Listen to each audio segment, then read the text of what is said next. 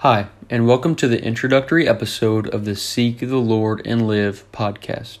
The ultimate purpose of this podcast is to encourage believers, especially college-age believers, to seek the Lord and live.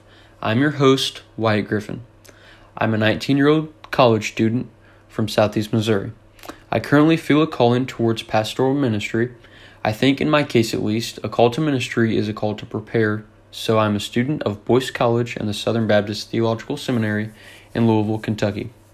As of now, I am enrolled in the institution's seminary track, and I also serve in a residency through a local church in my hometown association. About my testimony, I was saved by the Lord when I was 7 years old, and since then felt a calling to be a pastor at around 12 or 13. The older I got and the more others around me I cared for looked like the world, the more the Lord burdened my heart and confirmed it to me that I'm meant to shepherd God's people in the context of a local church. This has been my desire for quite some time, and I am working towards being ready for that calling each and every day. About my heart. I have a heart for people my own age, college-aged, to pursue the Lord in their everyday life.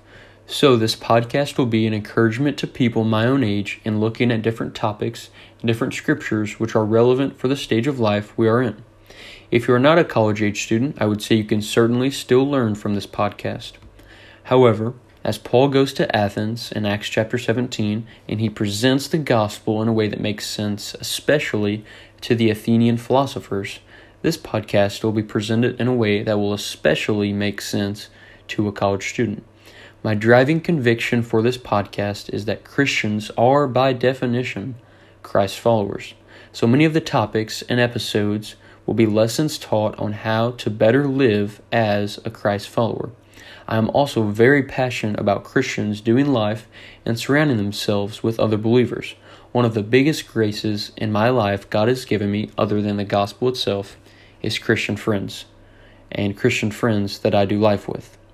So if you are not actively living with other believers, I pray that this podcast, at the minimum, will show the importance of that practice.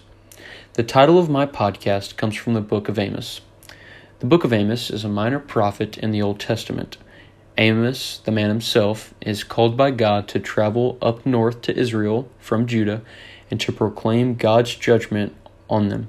Israel, this is probably not a surprise to a lot of people, was practicing idolatry, greed, and just had a general unconcern for others around them.